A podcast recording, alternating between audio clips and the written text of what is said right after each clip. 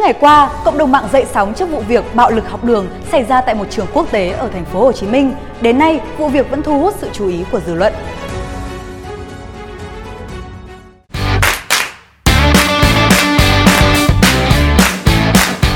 Trước đó, Bộ Giáo dục và Đào tạo có công văn gửi Ủy ban nhân dân thành phố Hồ Chí Minh về việc chỉ đạo xử lý vụ việc bạo lực trong học sinh trường quốc tế American Academy. Bộ Giáo dục và Đào tạo đề nghị Ủy ban nhân dân thành phố Hồ Chí Minh chỉ đạo các cơ quan, đơn vị chức năng có liên quan nhanh chóng xác minh thông tin và xử lý vụ việc kịp thời, đúng quy định, đảm bảo an toàn và ổn định tâm lý cho học sinh, giáo viên và phụ huynh. Thông tin xử lý vụ việc gửi về Bộ Giáo dục và Đào tạo trước ngày 31 tháng 5. Một vài ngày qua, có nhiều thông tin về vụ việc bạo lực trong học sinh trường quốc tế American Academy ở An Phú, thành phố Thủ Đức, thành phố Hồ Chí Minh vào ngày 26 tháng 5.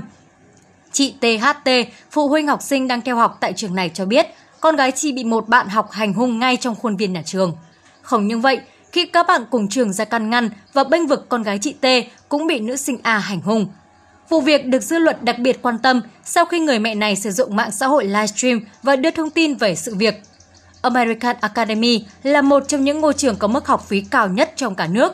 Học phí hiện tại của trường dao động từ 500 đến 650 triệu đồng một năm trên tùy khối lớp. Liên quan đến vụ việc, ông Ned Swenson, hiệu trưởng trường America Academy có gửi thư đến phụ huynh và học sinh.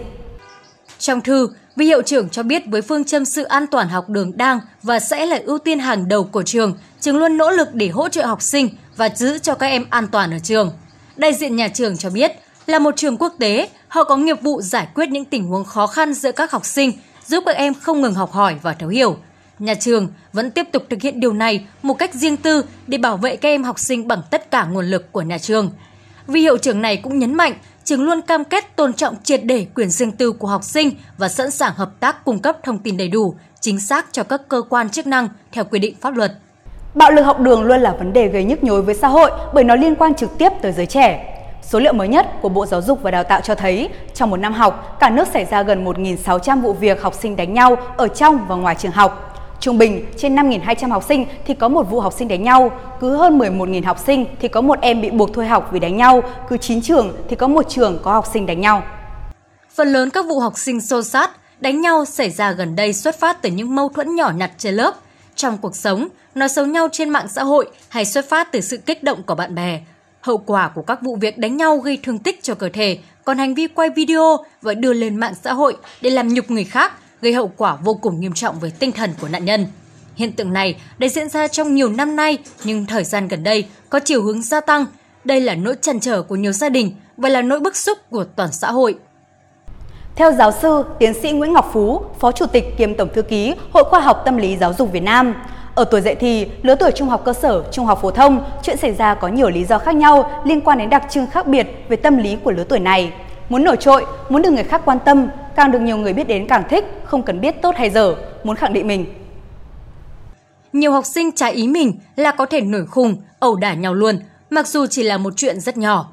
Về vai trò và trách nhiệm của phụ huynh trong việc giáo dục cách ứng xử của con cái, giáo sư tiến sĩ Nguyễn Ngọc Phú cho biết, theo Điều 82 Luật Giáo dục, cha mẹ hoặc người giám hộ có trách nhiệm nuôi dưỡng giáo dục con cái làm tốt nhiệm vụ của người học là tôn trọng nhà giáo, cán bộ và người lao động của cơ sở giáo dục, đoàn kết giúp đỡ nhau trong học tập và rèn luyện, thực hiện nội quy, điều lệ, quy chế của cơ sở giáo dục, chấp hành quy định của pháp luật.